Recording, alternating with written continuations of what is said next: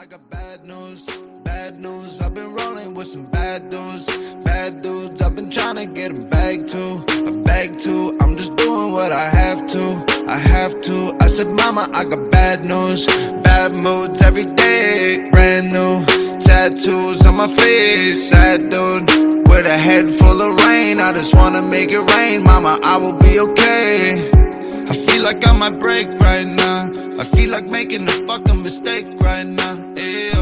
Hey, Knuckleheads, welcome to the Dopey Canuck, a podcast taking an often but not always humorous look at drugs, addiction, recovery, and all the crazy dumb shit in between. My name is Chuck LaFlange. Right out of the gate, guys, I am not trying to glamorize the addiction lifestyle, nor am I trying to minimize the seriousness of the disease of addiction. And make no mistakes, folks, it is a disease, and all too often a fatal one. Well, guys, it's hump day, and with now yet another change to the program, we're going to switch over to a weekly format so as to better entertain you and uh, keep you informed and keep the message up to date.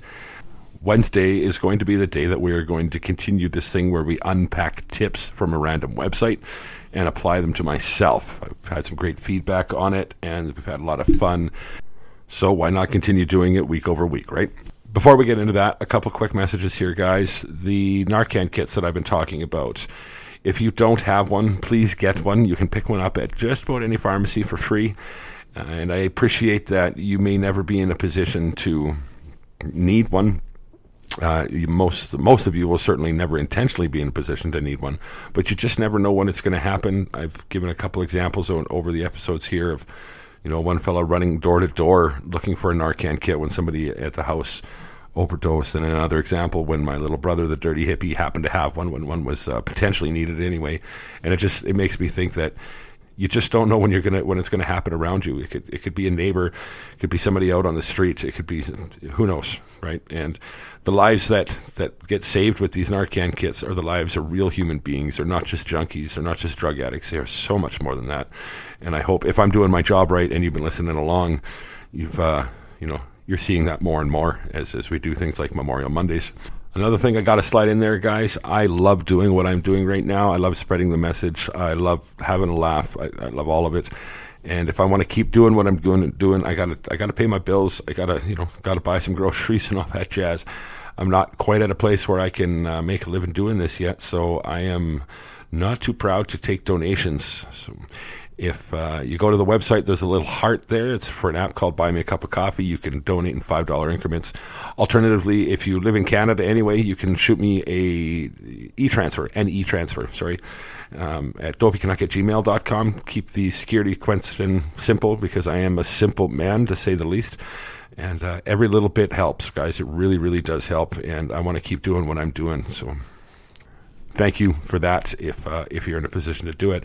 And if not i totally understand. If you could share this put it up on your facebook your instagrams. I'm on both of those face you know facebook and instagram under dopey canuck anything you can do to help get the word out guys if i can increase my listener base i increase who gets the message and i increase the odds of making a living at it so i can keep doing it and more people get the message and so on and so on goes the cycle right? So i really appreciate it if you uh, take a little bit of time out of your day to do that one more thing I want to talk about before we get into the episode today is Black Balloon Day. That is on March 6th, and it is a day to remember everybody we have lost due to uh, overdose and addiction. I just recently came across it. I wish I would have known about it a while back because I'd have been pumping this one hard. Now, in the old days, you would you know blow up some balloons and release them, but we don't do that anymore because you know birds and shit and whatever and environment. So for me, I, I don't even know if I'll buy any black balloons, but I'll certainly make that a day that I dedicate solely to to uh, raising awareness for overdose and addiction. So, guys, uh, I've created a Facebook group there, um, Black Balloon Day Canada. If you want to go over and check it out, and I'm also looking for somebody to help administrate that. Um, I've tapped the the time resource from everybody around me as far as this show goes. They've just got no more, and neither do I. And something like this isn't something that I want to do half-assed. I want it to be administrated properly and really taken care of. So if you're good with Facebook and you think you might want to contribute a bit, get at me, dopeycanuck at gmail.com, or you can hit me, of course, through the Facebook page, Dopey Canuck, or through the webpage, dopeycanuck.com.ca. Both will get you to the same spot. And, of course, you can get at me through the uh, Black Balloon Day Canada as well. So I hope to hear from somebody that's uh, willing to give me a hand there because um, I pretty much ask for all the favors I can from everybody I know now. Moving on. So, for this week's um, unpacking tips, we're going to do dating in recovery, um, in early recovery specifically. And I should say before we get into all the tips here, most of the literature is very clear that you're not to do it in your first year, right? I mean, the 12 step stuff, anything that I've read, and I have a pretty low exposure to all of it as well, so I have to be careful about pretending like I know something about something and I don't. But um, it's very common opinion, and probably the pre- prevalent opinion, is to just not date in your first year. So when I'm talking about my experiences, guys, I don't want anybody to feel like I am giving any sort of advice in any way, shape, or form. Uh, if you're on a program and your sponsor or whoever your recovery coach is telling you that you shouldn't date, then I would fucking take their advice. Never take my advice, right? It's, Jesus, don't take my advice in your recovery, and don't take my advice in in your dating life either, for that matter. So there's a double whammy, right? Anyway, moving on. I have Googled but not uh, looked at the results. I, well, I, I, picked one just because of time and all of that, but. Um, and I googled liferecoverygroups.com is uh, is the page that I landed on here. Ten tips for dating after addiction. So I will read verbatim. I will paraphrase when I feel it's appropriate. We'll go through this list one after one, and all we're doing here, guys, is how it applies to me and my unique situation, or how I feel it applies to me in my unique situation. Keeping in mind, this is a this is a podcast. It's meant to entertain, not just inform. So, you know, I, I don't necessarily take all of it too seriously, and and you know whatever your recovery journey is, stay on your recovery journey. Do not let me influence in any way, shape, or form. So let's get into it. Well, this website starts off with a quick little blurb here. Are you in recovery? Would you like to date but don't want to be a disaster? Don't want it to be a disaster? Is it possible to develop a healthy dating life after addiction? Here are 10 tips that could help. Wait to date. Let's just say you started recovery and are lonely. You think getting into another relationship will help you. It's easy to become addicted to the high of a new relationship, high in air quotes there, right? So it's best to wait at least a year after you've started a recovery program to, and have started your sobriety. So, just like I said, guys, the uh, the um, the literature always says to wait, or usually says to wait. And um, in my case, I started my recovery journey, uh, well, just over a year ago now. I mean, I've had some relapses, so no, I have not been in recovery for a year solid. I don't know. I, I it's such a personal thing, uh, or an individual thing. Maybe is a better way to put that. I, I feel I'm ready to date. I just have to be very careful about how I do it and who I do it with. Right? I understand that it's you know recovery is a fragile thing, and the last thing you want to do is end up you know head you know feet first head first into something and and it not work out and the disappointment of that leading to a relapse and God knows in in the past you know though I've never been in recovery when it when it's happened um, sometimes breakups have yeah sure they've they've made me go off a bit harder a lot harder than I would have normally. Uh, it's an excuse for the demons to, to find their way in and, and I like to think that I self-reflect enough that, that I could see that coming. But uh, I do so cautiously very cautiously. Number two, put your recovery first. So now that you've been sober for a year or longer, okay, let's just jump past that part. Shit. You may be tempted to set your recovery aside, but your recovery should come first always. Keep going through the 12 steps and attending your life recovery group. This is how you create a good character and a sober and clean new life, which will help any relationship be healthier.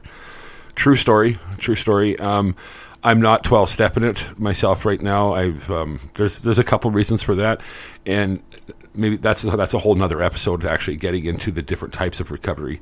Um, for me personally, I haven't found it to be the, the route that I want to go, and I'm having more success now than I have in the past. So, uh, but that is not to take away from 12 step, and guys. That is uh, it's proven time and time again for for millions of people over the last hundred years that uh, 12 step does work. So don't let uh, don't let my opinion get in the way of that for you. That's most certain, right? Um, but uh, what it does it does say, you know, put your recovery first. Absolutely, there is nothing, and I do mean nothing, more important than my sobriety.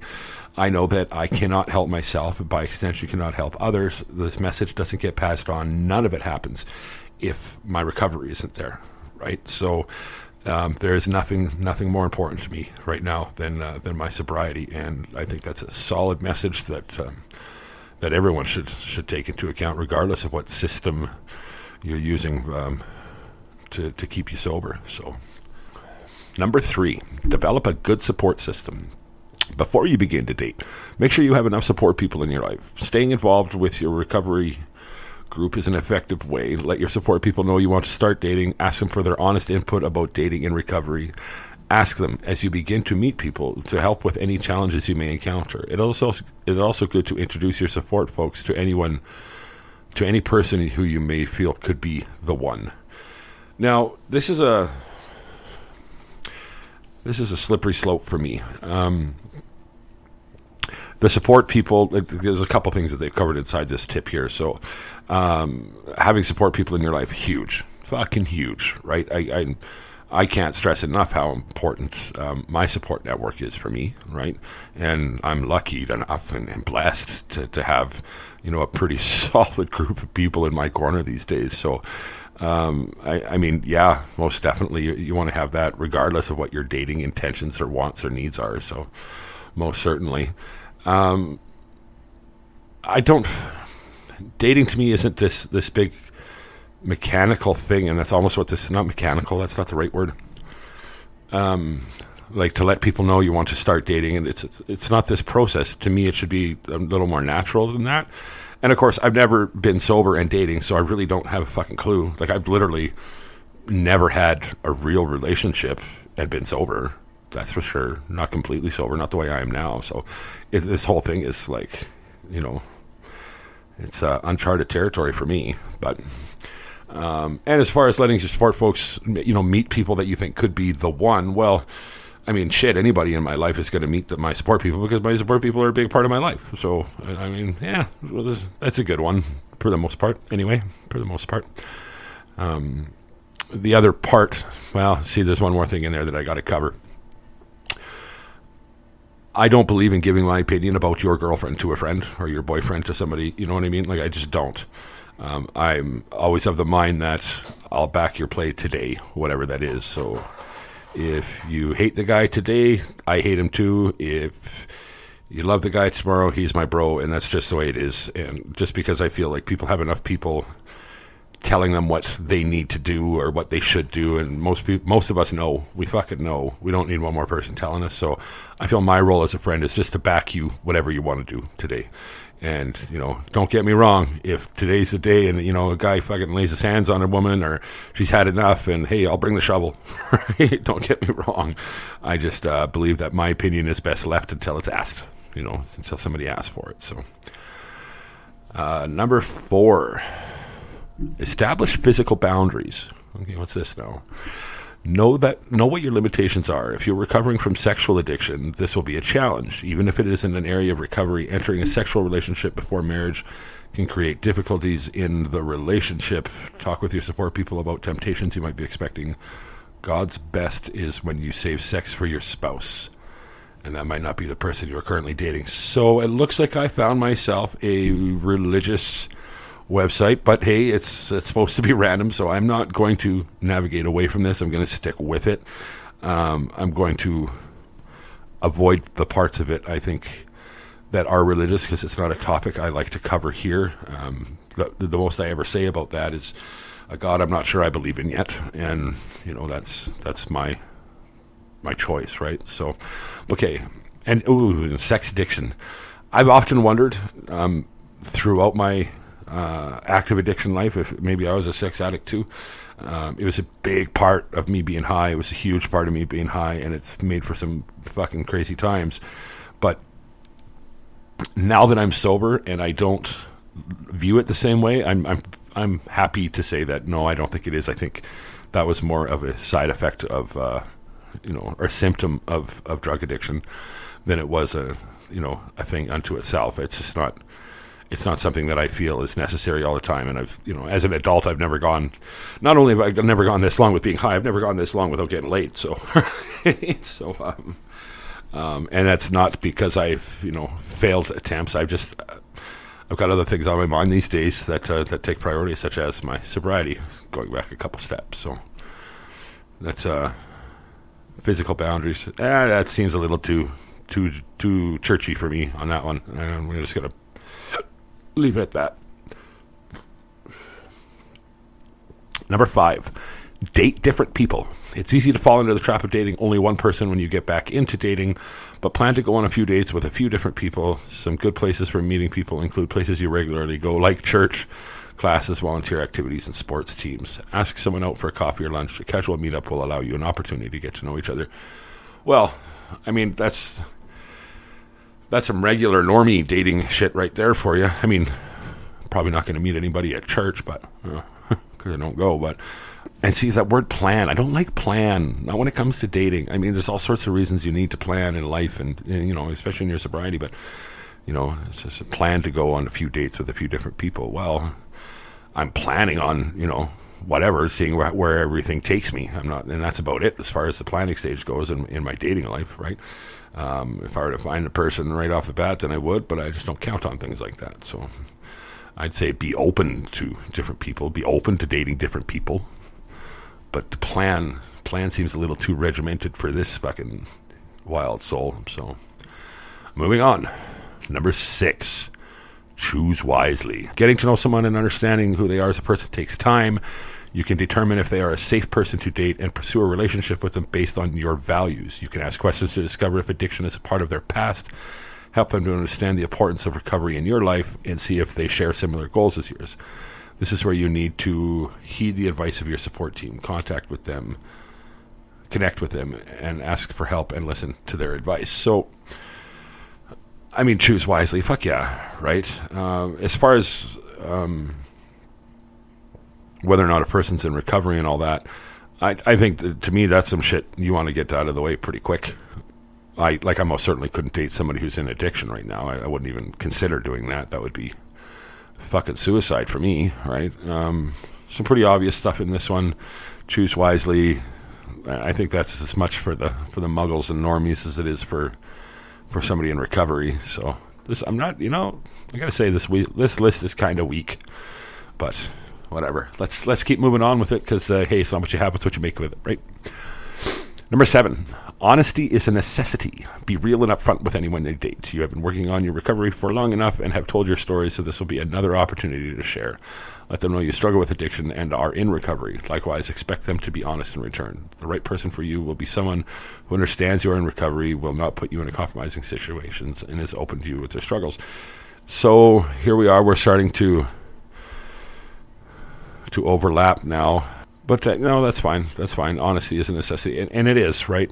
For me, I couldn't imagine, you know, spending more than ten minutes with somebody that I was interested in in some sort of romantic capacity without them knowing that I'm sober, right? And and not fucking looking to change that for sure. So, um, yeah, most definitely. And yeah, I mean, that's a funny one, eh? Because we're so in recovery, you can be so passionate about it, and to people that aren't in recovery that are just you know having because there's lots of people out there who can recreationally enjoy you know alcohol and, and you know some drugs and maybe even the hard stuff as well. I'm not one of them. Not going to be one of them. Never going to be one of them. So I mean, to them it must get rather repetitive and tedious when you talk about it all the time. So, and, and, for instance, some of my closest people in my network here still have a drink and still smoke a little weed. It's not something I'm into, and you know, and, and my the ones that matter would never, you know, suggest that I do it alongside them. I just let them do what they're doing, right? And if I found myself uncomfortable, I would remove myself from the situation. But whether or not I could date somebody who was, well, definitely not somebody who's drinking regularly, um, just because, quite honestly, it kind of turns me off now. Um, too much drinking is, uh, I don't know, well, the whole thing kind of turns me off. So, yeah, all right. Honesty is a necessity. Most certainly it is. Number eight, beware of codependency. Codependency can become a form of addiction in relationships. It's also another word for control. You have been working your recovery. This means you have learned about boundaries, working your side of the street, and owning your stuff. Stuff. Owning your shit. Come on. Right, let's be let's be human here. When you're practicing these things, you will avoid becoming codependent. And fuck, they started a sentence with and right there. I just I cannot take you seriously as human beings anymore. How do you put that up on a fucking website, right? Anyway, and you will allow people to live their life without your control. You will experience a healthy connection as you avoid enhancement or enmeshment in enabling others. Enmeshment. I've never seen that word before. That's a that's a Googler. Um, codependency. So one of the things we learned about in the uh, couple stints of social detox I did was uh, codependency is, is, something that we definitely touched on, and which I didn't know, and it might be news to to some of you, is that there's actually like a codependency. It's called CODA, Codependency Anonymous Group, and best I could tell, and this is very much just anecdotal. This is my own experience and, and very little exposure to it, so I'm not trying to blanket or, or anything. Usually, it's women that get into it and uh, get into the group, though I don't necessarily believe that usually it's women that end up in codependent relationships. Far from that, actually. I think men are probably just as susceptible to it and just a little less likely to enter a group called CODA. That's all. But I had no idea it was such a thing, you know, especially in, in like in addictions and all of that. But it really is. I mean, don't get me wrong. I knew it had a lot to do with addictions. I just didn't know it was an addiction unto itself. So much so that there would be a rather popular 12 step community revolving around codependency. So we learned quite a bit in there. One of the coolest things that we did was the, the feelings wheel. I actually I made it myself in detox last time for them um, like a we, they were handing out a piece of paper with it on it, and I, I made a rather large one for them to use. But a little project that I took on when I was in there. And what it does is it starts in the middle with some bigger feelings like anger and happy and you know excited or anxious or whatever, and then it breaks them down. So anger might go to disappointment might go to rejection or you know like so it, it, maps out your feelings with this feeling wheel kind of thing. It was kind of neat it was something to definitely take a look at and it's something to to think about and i often think about that wheel. Not that i remember the details because i don't have that kind of memory but how the the idea of getting to the root of your feelings like why why are you pissed off right now? What are you really pissed off about? Is it about rejection? Is it about you know um, your own self-doubt? Is it about who knows right? So um, just kind of fucking sorry, sidebar went off on my own little fucking off the rails for a minute there. So codependency is something you got to be super fucking aware of. I know that much for the little bit that I do know about it, and it's not. It's certainly not something that I would want to um, risk getting in myself into as a codependent relationship. I'm too much of a stubborn individual for that shit anyway. Uh, I think for the most part, but. Um, hey, I, I, guess most people that end up in you know abusive or codependent relationships um, start off as stubborn. You know, it's funny when I look at abusive relationships and at least my exposure to it. Every single woman tells the same story. Just just change the time and place and names and, and all of that. And all of them are these smart, beautiful, confident women.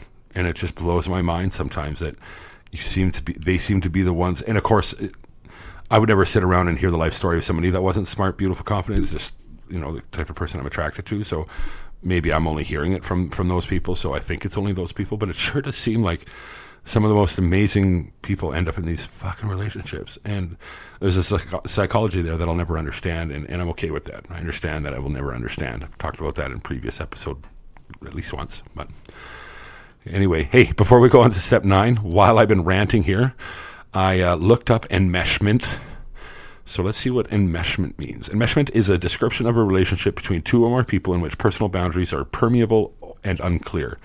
This often happens on an emotional level in which two people feel in each other's emotions or when one person becomes emotionally escalated and the other family member does as well. So, okay, it's codependency, right? And really, that's just funny.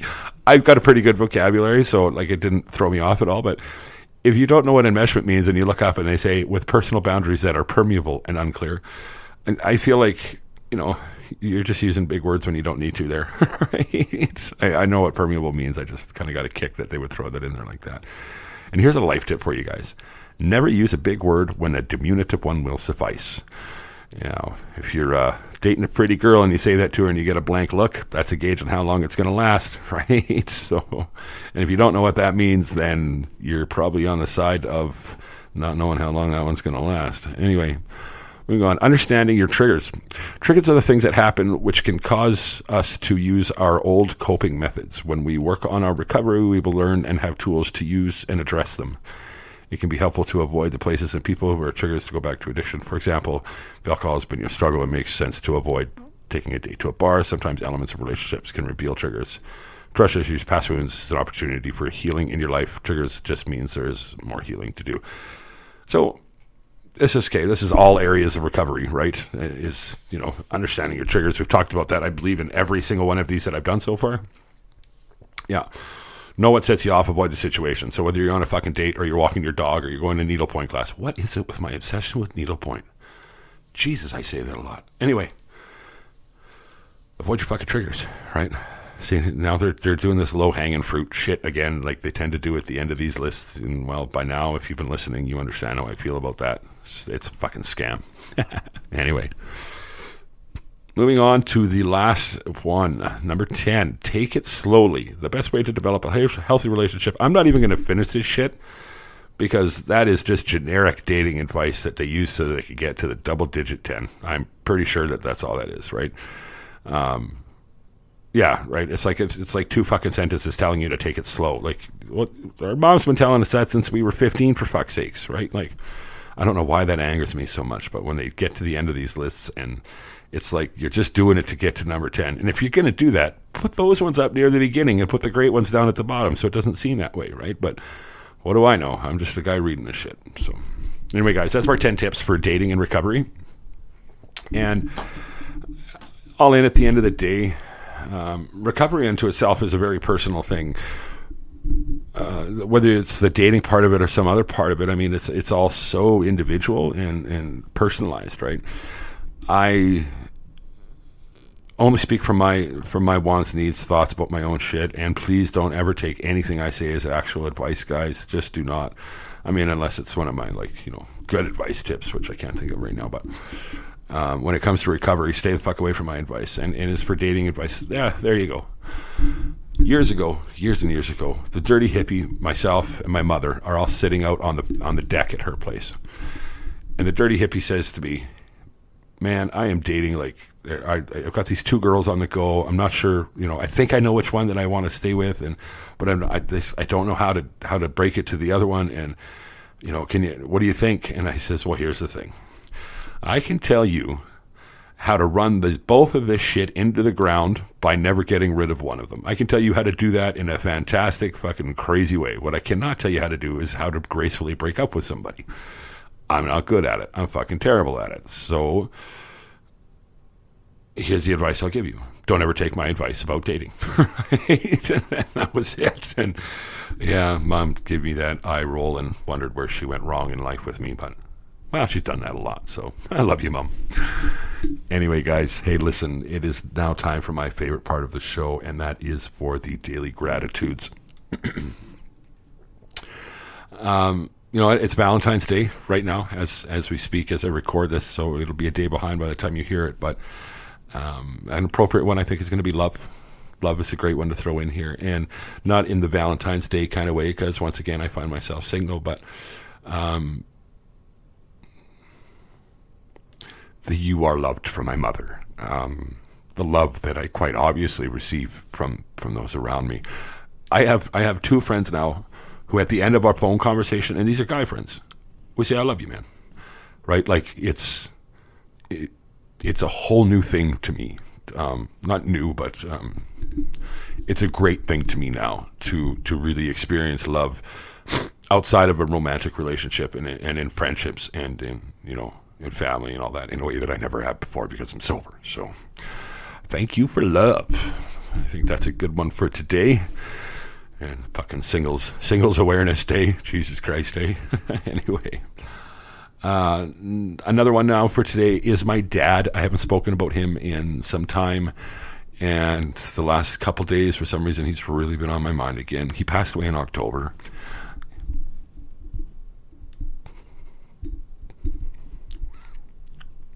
and he was the catalyst um, for me finally taking recovery seriously, for for finally doing that. And I'm, I've been thinking about him a lot the last couple of days, and how I wish he was here to see me doing better than I have ever as far as sobriety goes. I mean, I've done much better financially in my life than that, but as far as my mental health and sobriety and and my personal journey goes, I've never done this well, and I just wished, I wish he could see this and And I don't know if I believe in a God, but if there is, and I, that means He's looking down on me, that'd be pretty fucking awesome, right? So, thank you to Dad for that. Oh, sorry. anyway, um, number three is it's kind of a double up on it. Hey, look, I'm acting like the lists now, but it's true. Is my support network and my friends? It's been it's been incredible. You know, I'm a lucky man. I'm blessed, blessed man. These uh, people have been stepping the fuck up for me in a way that I never even dreamed was possible. You know, I convinced myself quite the opposite when I was in active addiction. So it's pretty neat. It's pretty neat. And a number, and the last gratitude. I hate saying the numbers because it sounds like it's an order of importance, but it isn't. It's, it's just the German in me needing to to create order somehow.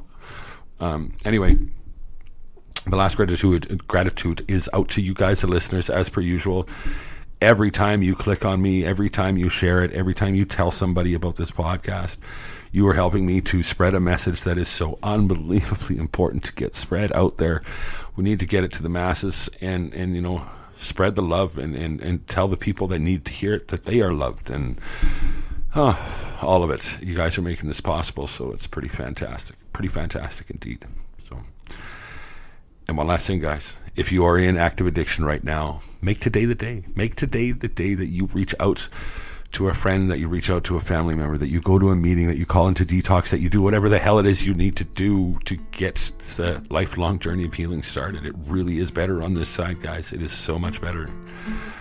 And if you're the loved one of an addict, You've just taken the time out of your day to listen to my episode, and for that, I am so very, very grateful. But if you could just take one more minute out of your day and text that addict, text him with a message, You are loved. That little glimmer of hope just might be the thing that brings him back. Body's getting cold.